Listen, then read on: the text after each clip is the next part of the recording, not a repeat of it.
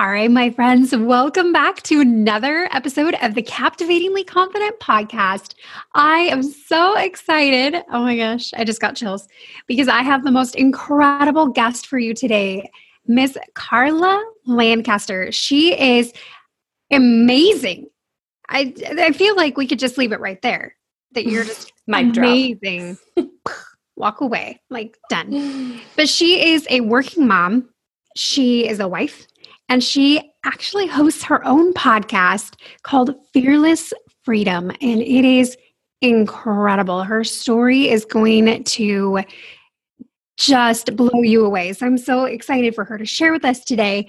Her passion in life is helping other women find their pleasure triggers. So I'm excited to explore that a little more too. So, Carla, welcome. Thank you so much, Kim, for having me. I'm so excited to be here. It is extremely fun as a podcaster to be on somebody else's podcast. So thank you for having me. Oh, gosh, it is my pleasure. I am so pumped for people to get to hear your story today. I just, oh, I got to hear Carla's story on a business retreat that we went on in August. Was that, was it August? October.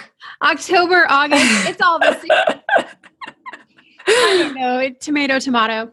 Anyway, so we went on this random retreat, this business retreat, and we didn't even realize that we were in the same city. And get there, and it's this incredible space where there were two facilitators and 14 business babes, basically, like just women driven with a passion who are trying to create companies and businesses and programs and processes to help women was the whole gist of this retreat. And carla shared her story and you guys it oh it's you're just yeah i just i need to stop talking and let you start talking so. It is amazing. Okay so carla tell us a little bit about kind of your story and what led you to produce the fearless freedom podcast yeah. So where do I where do I start? Um, thank you. I feel like part of the reason why I even started this podcast was because I didn't feel that I was hearing my story being told out there in the podcast world. Mm-hmm. I stumbled upon podcasts a few years ago and just fell in love with being able to have it on in the background at my house or while I was driving and hearing all these like really inspiring women doing things all over whether it's in business or in life and I just loved I just love the world of podcasts. And the more I listened to podcasts, the more I was just like, this is great. There's a lot of women sharing real stories and real struggle in life, which I love. If you know me for two seconds, you know that I'm a pretty real, genuine person. I kind of, mm-hmm. um, I don't, I mean, I hide a lot in my life. We all do. But there, I'm also a very open book when um, when you ask me to be, and I will share the the good, the bad, and the ugly.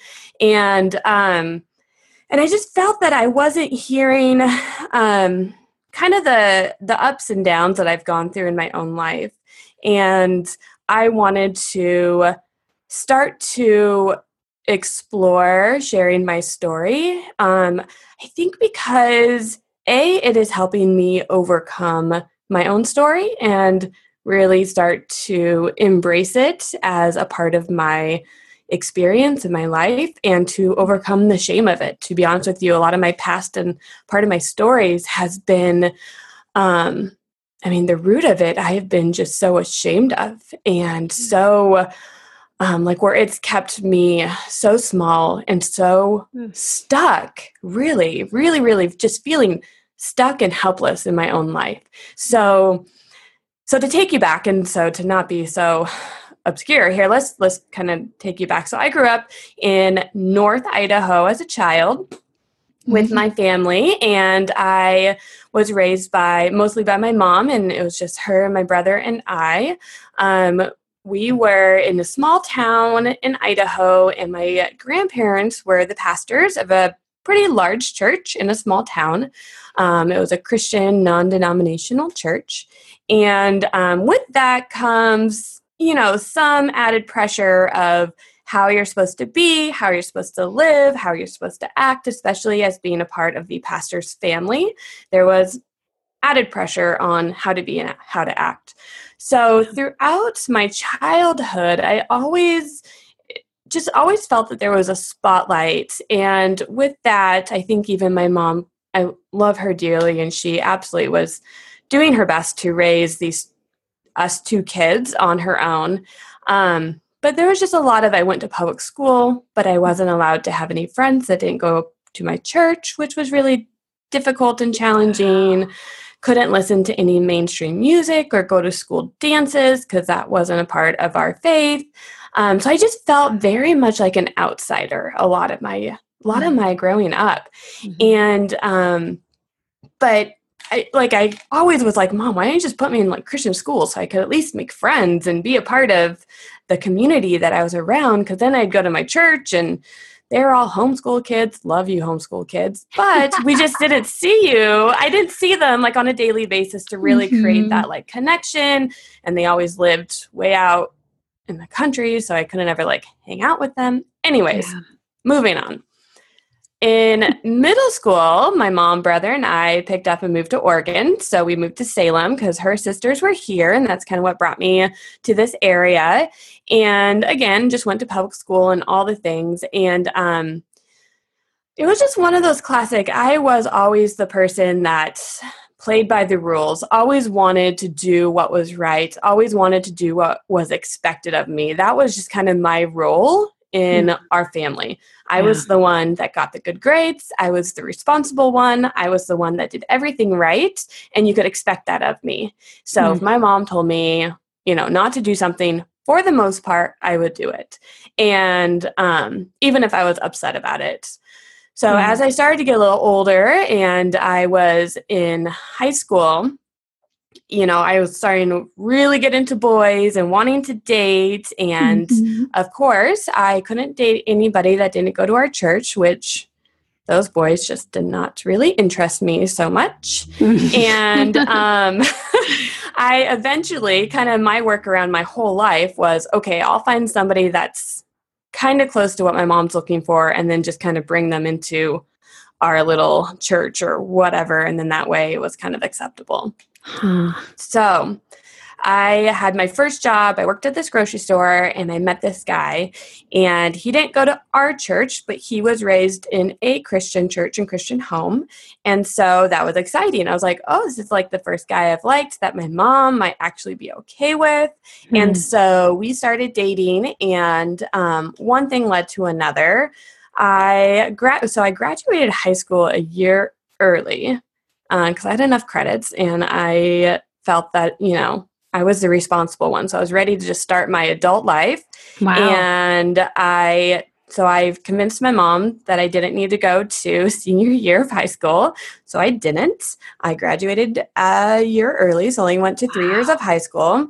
And instead, I got married to this boyfriend of mine because my mom found out him and I were sleeping together, and that was a big thing. So here enter shame. This is the first mm-hmm. time I really did something um, kind of against what my mom was asking of me and expecting of me and my family. And, you know, um, sex before marriage was a very shameful thing for yeah. our family and our religion.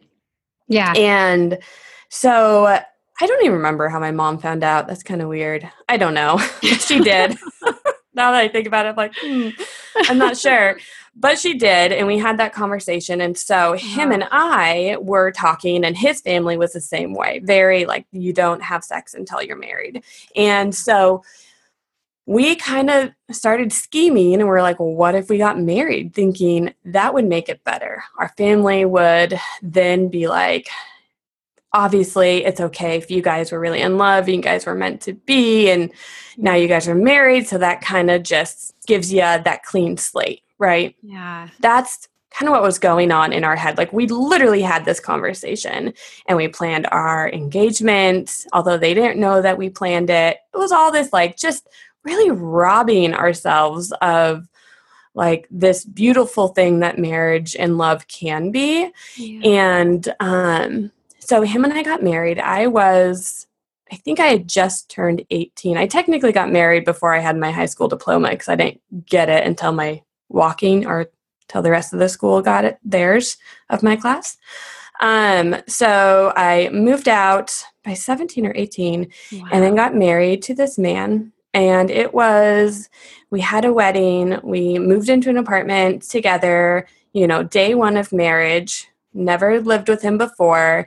And it was like a switch had gone off. It was like that worst case scenario where I all of a sudden woke up and I was like, oh, I don't know you. You are a completely different person than the guy I dated for however many handful of months. And uh, we just wanted two very, very different things out of life. And we hung in there for probably about a good year and a half. mm-hmm. And as I'm entering into my early 20s and really starting to, I think, even just being in that marriage and feeling like, oh my God, like, is this all that life has to offer? Like, mm-hmm. I was looking at my future in that marriage with that with that person and it's not that he's a bad person or i i feel no ill will towards him we just wanted two very different things out of life mm-hmm. and you know we just kind of came to that conclusion it was probably one of the hardest decisions I had to make. But as I was looking at what my next 20, 30, 40, 50 years would be in that relationship, and we tried some, we tried going to marriage counseling and we tried all the things that would potentially help our communication and our relationship. And I think it just became more and more clear that we are two very different people and wanted two very different things. And so I came to the um, difficult conclusion to um, end that marriage and to ask for a divorce. So here I am, age 20, now getting a divorce. Wow. And um, that, again, like there's divorce in my family. Um, but with divorce, again, comes a lot of shame, mm-hmm. a lot of um, just negativity around the entire experience. Mm-hmm. And you know, and it, and it was sad too. It was a lot of once we split, a lot of people going, "Oh yeah, I don't really know why you guys were together," and I was like, "What? Not one person tried to talk me out of this. Like, not. I mean, I was 18 and in love, so I don't know that I would have listened, but um, not one person tried. Hmm. Um, which maybe is good or bad. I don't know. But so as I am 21, I decided that I needed a fresh start. So at the time, I was living in Salem, and I was like, I'm going to move to Portland, move to the city, mm-hmm. and um, live on my own and really figure out who I was. I started to question my my faith and just really I think that's probably the time where everybody starts to question what they really believe and who are they and what kind of an adults and future do they want. Yeah. Um, but I had done it after having this experience of a marriage. So I'd already snuck in a marriage in there. So I'm 21. Um, you know, obviously, along with that comes this whole new world of drinking and going out with friends and things of that nature. So I moved to Portland, had a an apartment up here, and then started hanging out with a group and um, met this guy that I was super into. He was in a band and um, Yes, right? Every mother's dream. It was yeah. literally my mom's worst nightmare. um and long story short, so this is like all within the year of my divorce and pretty much my family thinking I've gone off the deep end anyways because I've now been divorced, I've now moved out and I'm living on my own. Now I'm dating this guy who they're like, who the heck is he? He is the first time I could like even date somebody outside of our religion, really. And um and then I wind up pregnant. now that I think about it, I'm like, oh my God, it's so crazy. It really is. Um, we had one of those situations where I was on the pill and still got pregnant. Wow. So, ladies out there on the pill, be careful. It's not a mm. hundred percent guarantee. It's so crazy. It's, it's, so crazy. It's like 99.9%. Right. I was at right? You were 0.1%. Whoa. Yeah. So crazy. And I went to, so he was my boyfriend at the time, and it was fully expecting like a freak out moment from him of like oh my god i'm pregnant. Like should we consider options or what what does this look like? Like we've known each other for 4 months now. Like oh wow. oh my god. And um so we he was excited. He was a bit older than me so he was about 30 at the time and i was 21 you can do that math. And um he was excited and I was like, okay, this is not the reaction I was expecting. And so we talked about it. And um, I mean, here we are today. My child is about to turn nine in a couple weeks. So I have a nine year old, Sebastian. And um, so my family, if they didn't think I had gone off the deep end before, they really now thought I'd gone off the deep end because now here I am pregnant. Um, you know, a year after my divorce to, you know, having a child with this man that I've known for a handful of months. Wow. Um, so when I moved to Portland, however, I I wanted to leave the story of my divorce and my upbringing and the fact that I didn't know I don't know, any music that all my friends would reference. I'm like, I didn't grow up with any of that. Like, I don't know anything. Just feeling like the outsider. And I wanted to just finally feel like I fit in. Mm-hmm. And I wanted to mm-hmm. just run away from my past and I wanted to leave it. Um, what's interesting is so when I was married, um, I changed my last name to his last name. And then I moved to Portland so quickly after that that I was like, oh my God, I can't change my name back or else I'll have to tell people I was married. And I like vowed that I was not going to tell a single soul. I was going to literally push it in the corner, throw a hundred blankets on it and don't let anybody look at it. And I just wanted to move on and forget it ever happened. That's essentially how I like proceeded my life. That was my answer was to deal with the shame, was to cover it up and pretend like it never happened. Mm. And I lived like that for years. Um, at one point, I had to tell my baby daddy um, that I, at one point, he knew that I had just gone through a divorce. I think I had to set up a meeting with him for something, the um, ex husband. Ex husband, um, but my my um, automatic response was to just cover it, and I held on to that. So then I had this this um, this child and I you know shame came with that but there was also so much joy when you have a child and become a mom that mm-hmm. that I think helped me pull through. Obviously, I'm not ashamed of my kiddo and being a mom. Mm-hmm. Um, and you know, it wasn't ideal and it wasn't perfect, but you know, I would never never take that back for anything. Um, he has helped shape me into the person I am, and he is literally my everything. Um, hmm. but again, I was so to kind of keep going forward with my story. My kiddo comes along, and his dad and I um, lived together. And then, about when he was one and a half, we split up. We um, just things weren't working out. And again, some more scoop of shame on top of that with my family now, like, okay, now she's a single mom, a divorced single mom with a baby daddy. Um, in navigating that, um, I guess part of my story that I haven't shared is along through that, um, my mom was, when I told her I was pregnant, she was disappointed. She was surprised, but she was still always there and supported me. Mm. Uh, the story with my dad, however, was not quite not quite that. Um, my dad was always. Um, I've never lived full time with my dad growing up. He was always the guy that we went and saw like four times a year, four or five times a year during like school breaks.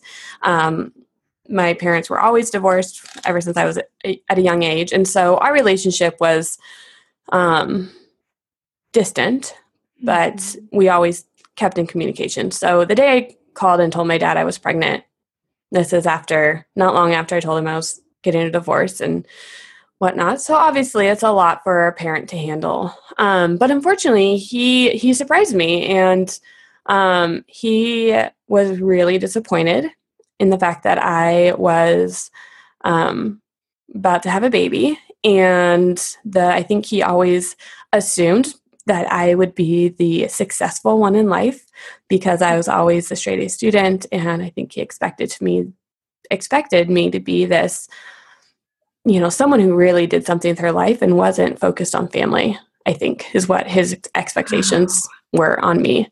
And so when I told him that I was now going to be 21 and having um, this kid, he from then on we um, he just kind of stopped all communications. Um, he told me he was disappointed in me and oh, that I was going. Serious? Oh yeah, like he um, just, you know, I was now going down the hard road in life, and um, I didn't talk to him for years later. Mm. And even to this day, we have talked on the phone once in nine years, and I've seen him twice now. Twice now. He's met my he's met my son once. Um, so that caused um, just a lot, just a lot yeah. of shame and just disappointment and um, yeah. um, lots of stuff. So, so shame is something that, um, again, throughout all these years, my coping mechanism was to hide and to cover it up. And mm-hmm. I felt that if anybody knew that I was I was I was obsessed with this divorce thing. If anybody knew that I was married and divorced by age 20, then they would think less of me or that they would think I was this terrible person or I was again the outsider. Like no one no one was married and divorced by 20. Now I'm this person that no one can relate to and I've done all these made all these wrong turns in life. And it's only been up until this last maybe year and a half, two years, that I've started to really look at this and um, really become tired of that story of keeping me small and keeping me um, from living a life that I deserve to live and to feel anything other than um, okay with my entire story that's gotten me here. Yeah. Yeah. Yes. Oh my gosh. So much. There's so much there. I mean, just the idea, the visual that you gave of like, I'm just going to push this into the corner and I'm going to cover it up with blankets mm. and just, I'm not going to tell anybody and I'm going to keep it so safe and so secret because mm-hmm. of the feelings that it brought up for you of of shame. That's I feel like that's so many so many people share that story as well and that mm-hmm. idea of hiding. And that's incredible. So so how did you I mean with all of this, you know, you said scoops of shame. how did you start to like confront that and to feel those feelings because we I think everybody can identify with the feeling of shame just that you know even the physical mm-hmm. sensation of shame like what was that like for you and how did you start to confront it? Well, you know, I can think of over the years, um, I'd be maybe talking with a friend and they'd maybe mention, or every once in a while I'd meet somebody who maybe had something similar where they were divorced. And I would see them talk about their experience and not be ashamed of it, or at least not be ashamed of it enough to share it and to say it out loud, which I couldn't even do that. Um, some of my closest friends didn't know this part about my story up until this last year that I had known for years. Um, like that's how much I covered it and was like, nobody know that, please. And um, and so, you know, I think it was. I think it really was when I started listening to podcasts. I started to want more out of my life. Um, so, in that space, let me kind of preference this is that I so a couple years ago, about two and a half years ago, I actually I did remarry. So I'm now married to my husband, who is um, a wonderful human. And um, so it was probably a year or so after him and I got married, and um, how marriage should be, right? Like we got married the next day, the next year, people like, oh, how's married life? I'm like, it's kind of the same as before, which in my head is really good. I'm like, yeah. that means I knew him, he knew me, we knew exactly what we were signing up for together. Of course, we are just kind of partners in this life together. Um, and so in my head, like the fact that it wasn't this night and day switch, like I didn't know if I'd ever get married again. And yeah. I am now married and um, have a wonderful husband who's so supportive and um, truly one of my best friends.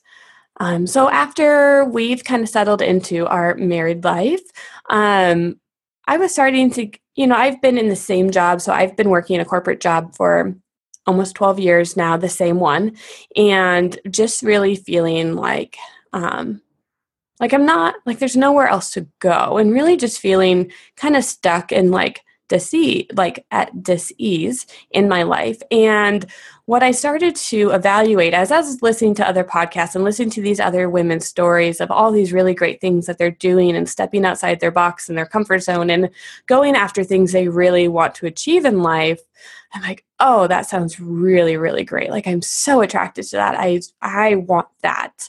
I want to have you know a business i want to um, take risks, but really for things that I'm passionate about. Like, I want my passion and my work to be all in the same thing because I love working. I really do. And I love, um, I love when I, you know, I just, I want my passion and my work to be the same.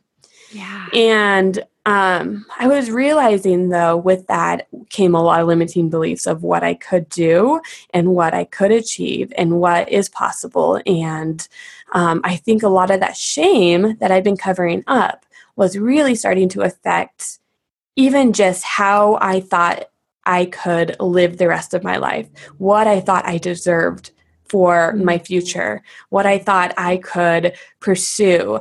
And it's crazy because it's, you know, no one told me that. Like, you can't be divorced and then be successful. Like, no one told me that.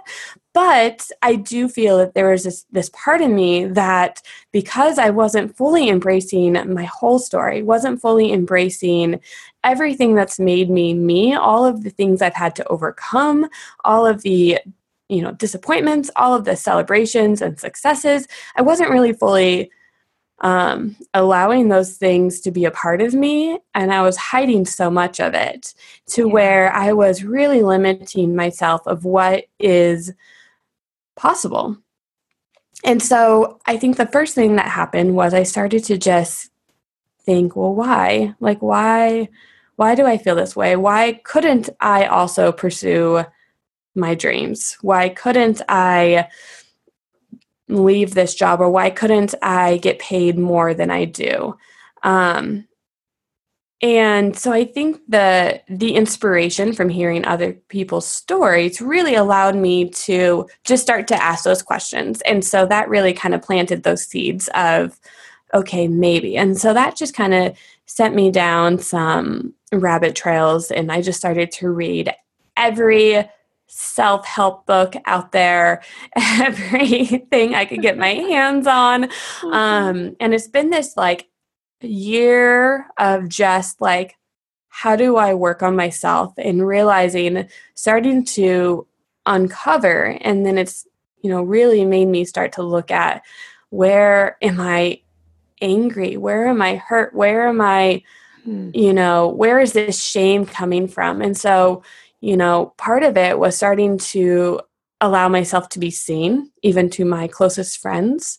Mm-hmm. Um, you know, so some of my friends who didn't know I was married before, starting to just actually share that part of myself with them and be like, hey, so I've never told you this, but I'm ready now. I'm ready to tell you about this experience.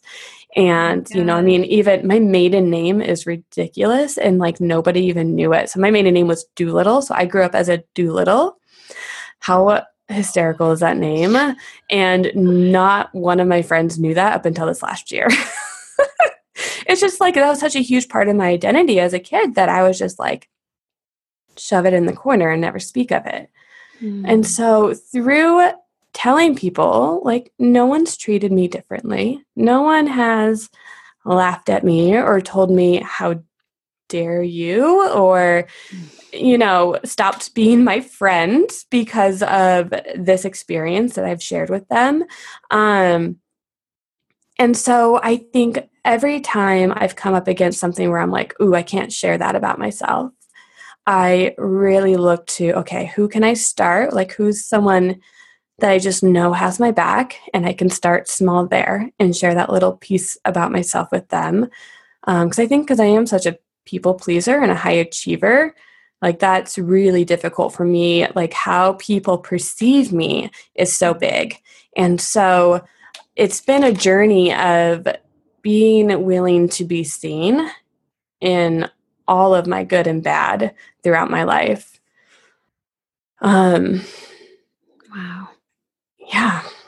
That's, yeah. That's amazing. So getting inspiration from other people's stories gave you the courage to start to examine your own to identify those areas where you were angry and hurt and feeling shame and to start to share those. Mm. And so it sounds like that was really instrumental in your healing processes, mm-hmm. being able to put words to what the feelings and experiences that you had been hiding and trying to avoid, and sharing that with other people. And I think yes. there's so much power in sharing mm-hmm. and in being vulnerable and letting other people see you, not just mm-hmm. what you present, but like you, which, you know, you're not you're not the sum of your bad choices or your no. good choices or your mediocre choices. Like that's not who you are, but it impacts who you are, right? Right. And your Absolutely. story is a part of that. So that's amazing that you started to bring people in. How did you like did you give yourself like a pep mm. talk the mm. first time or like what was that like for you? You know, I don't think I gave myself a pep talk. I think it was at some point I had been thinking about it enough to where I was I was starting to desire people to see me and to feel okay about that. And so what I've been and so and and talking about this like and sharing this so it's eventually evolved into i want to share it with more people and so that's why i've started even my podcast is how do i share my story so that maybe it inspires somebody else to start to share theirs and maybe that'll help inspire them to come out of their own shame or their own past and know that it's okay like you can you can go through anything and it's going to be okay and you are still worth everything. So mm. for me, I remember it was just more about, and this is something that I've been really going forward, really examining and using in my own life is I'll get like, you know, maybe those butterflies or that knot or that like that sense of like fear. Maybe it's like I kind of feel it as like an energy within my body for me. That might look differently for you. But like I feel this like nervous energy of this fear of about to do this thing that I don't want to do, but I also feel like is going to be expansive on the other side. And so I start to recognize that fear because I'm starting to really see it and feel it. Like when I first decided to launch this podcast and to tell people that I wanted to, I felt the same way. The first time I told one of my close friends about being married, I felt the same way. And so I'm starting to recognize this energy in my body and know that I can use that as like, okay, this is really going to bring me expansion. So I need to use this to move forward. And so I'm really starting to look at what does that fear and energy look like in my body? And how do I know that as like my guide of like, this is going to bring me forward and more freedom and expansion in my life. And so to kind of lean into that feeling instead of run away from it. Oh my God. I'm taking so many notes. crazy. I love that. Leaning into the fear and like welcoming expansion. Yeah. Yeah. Like it can lead you. That's what I'm finding is that I'm just allowing it to really be my guide of what's going to take me closer to you know, finding freedom in my own life that I truly want, finding freedom from my past, finding freedom towards, you know, just my greater desires in life. And it's really, yeah, just following that as a guide. That's amazing. And you've already uncovered so many areas, even in the last year, that you mm-hmm. are kind of reclaiming, and especially with the background that you have. Yes. As far as that conservative Christian background. Yes. Some of the things that you're doing now are so outside of that box, and I love it. Can you mm-hmm. tell us some of the things? So, kind of going back to the beginning when you were talking about helping women find their pleasure triggers. Yes. What what has that been like for you discovering those, finding yeah. freedom to discover those and you know, how are you doing that for other people as well? Yeah, so along this journey in this past year, actually, this last May, my husband gave me this book um, called Pussy by Regina Thomashauer. And I hope I don't offend anybody by using that word, the P word. Um, but really, it's, it's, um, it's a reclamation of really women reclaiming their own pleasure and their own identity as a female within themselves. So it's been hugely instrumental to a lot of healing for myself this year. And so I've been really going down um, this path of pleasure and not in a form for anybody, but really in how do I find my own personal pleasure within myself? And for me, that um, strengthens my confidence, my just self connection, my connection to, um, I mean, my my higher self or my higher power or i don't i, I don't practice a religion anymore. Um, but i am finding comfort in some um, spirituality and just some um, connection with my inner being. And you know if that resonates for you but it also i i feel like i value all beliefs at this point. Mm-hmm. um and so this idea of pleasure, and so I've been recently, so I recently did a workshop with a friend on New Year's Eve, and it was amazing. It was about integrating pleasure into your everyday life. So how do we live life more pur- pers- purpose? Oh my gosh. I, I am wow. I love purposefully, it.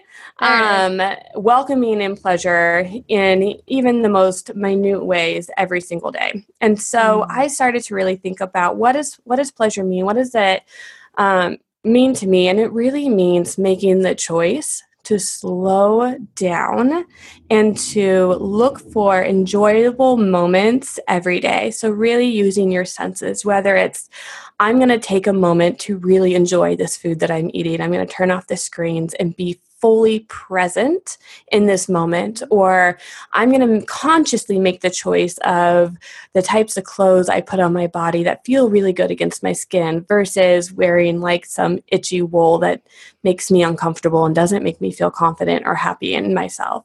Um, you know, or, you know, maybe it's movement or maybe it's, you know, exercise makes you feel good or confident or pleasurable in that moment.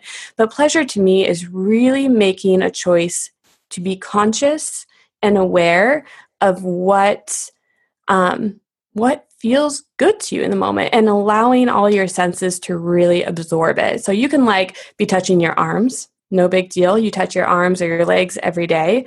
But if you slow down and you do a light touch or you do a firm, like massaging touch, you're going to have two very different experiences.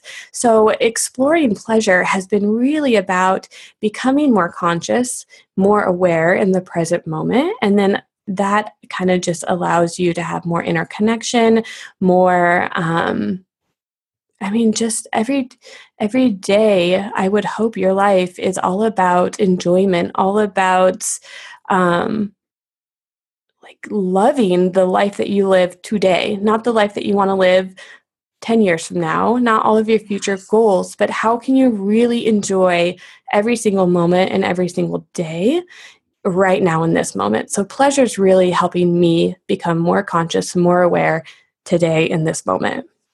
Oh my goodness. I love yeah. that. And I love just like the practical like steps that you just gave too, as far as like what you put on your body, how you touch your body, mm. the awareness that you bring to a meal or mm-hmm. a beverage or a conversation or just even a space. Like yeah finding your pleasure in so many different places. We limit pleasure, right, to just a select few things. Yes.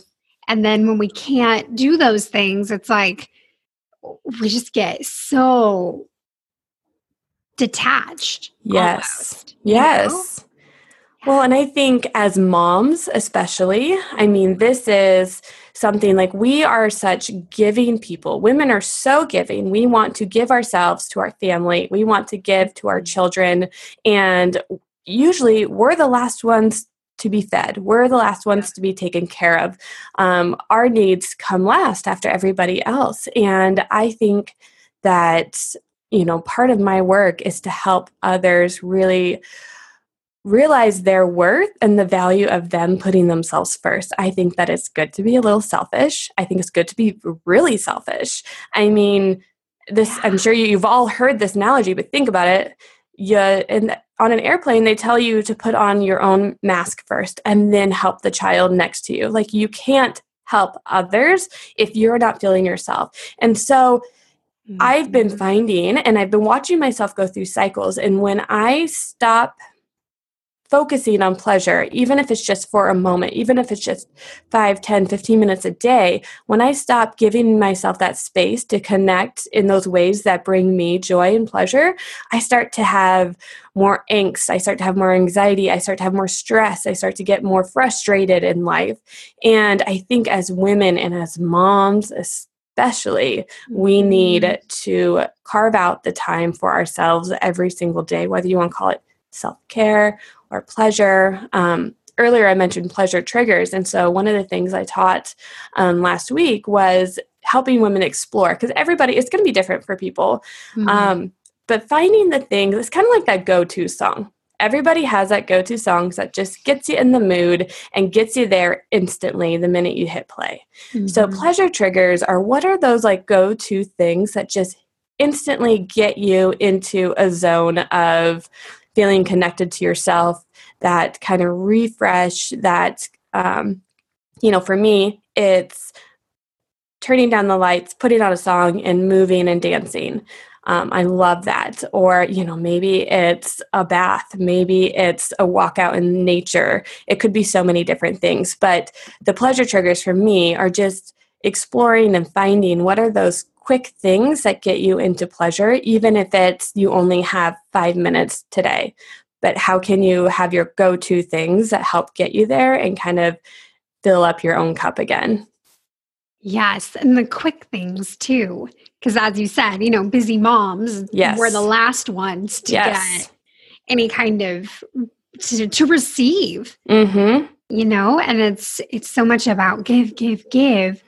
And so finding ways to sneak it in almost, you know, if you want to be covert about it, that's fine too. Absolutely. You do you. But what is what's a quick way for you? Like a quickie. Yeah. What's your quickie? little thing that you can do to keep that built. And I love that you talked about how the absence of that makes you more irritable and more Mhm. stressed and more anxious. So if you're finding yourself in that space, it's good to do kind of a little, maybe a little pleasure inventory and you know, Yeah. say where when was the last time I did enjoy something or find pleasure in something and just savor Yeah. something you know whether that's in a sensual way or in just a appreciative way mm-hmm. you know and finding when that was because that's that's amazing that's the Yeah. ball game right there that's how you Yeah. That's how you do it i love Yeah. that oh that's so good well carla i hate to say this but we have got to wrap up i think we're gonna have to have you back too good there's so much that we didn't even get to Oh my gosh. So it's we'll so good to be that. here, Kim. Thank you so much. Yeah. So, where can my listeners find you? Yes. So you can find me. Uh, my podcast is the Fearless Freedom Podcast, and I am on all of the major platforms iTunes, Spotify, Stitcher, um, pretty much anywhere you listen, you can find me. Um, you can also find me on Instagram at the Fearless Freedom Podcast. Um, yeah, I would love to connect with any of you guys listening. And I, again, thank you so much for being on your show today, Kim.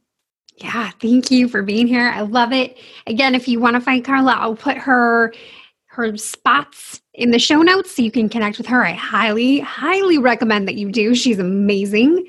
Love it.